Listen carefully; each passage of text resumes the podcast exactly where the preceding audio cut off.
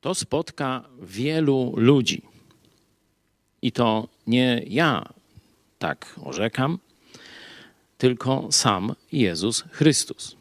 To nie spotka ludzi, e, którzy w ogóle się Jezusem nie interesują, którzy gdzieś są daleko od kościołów chrześcijańskich. Nie. To, co zaraz wam przeczytam, spotka tych ludzi, dzisiaj można powiedzieć, którzy chodzili do kościołów, którzy siadali w ławkach, którzy słuchali kazań chrześcijańskich i różne takie inne rzeczy robili. Jezus powiedział, to jest Ewangelia Łukasza, e, rozdział 13, ale jest to i w innych Ewangeliach. Starajcie się wejść przez wąską bramę, gdyż wielu, powiadam wam, będzie chciało wejść, ale nie będą mogli. Wielu. I później opisuje tych wielu.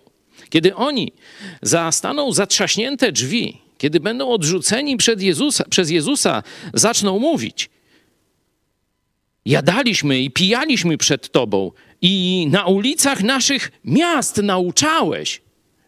W naszych kościołach byłeś, byliśmy.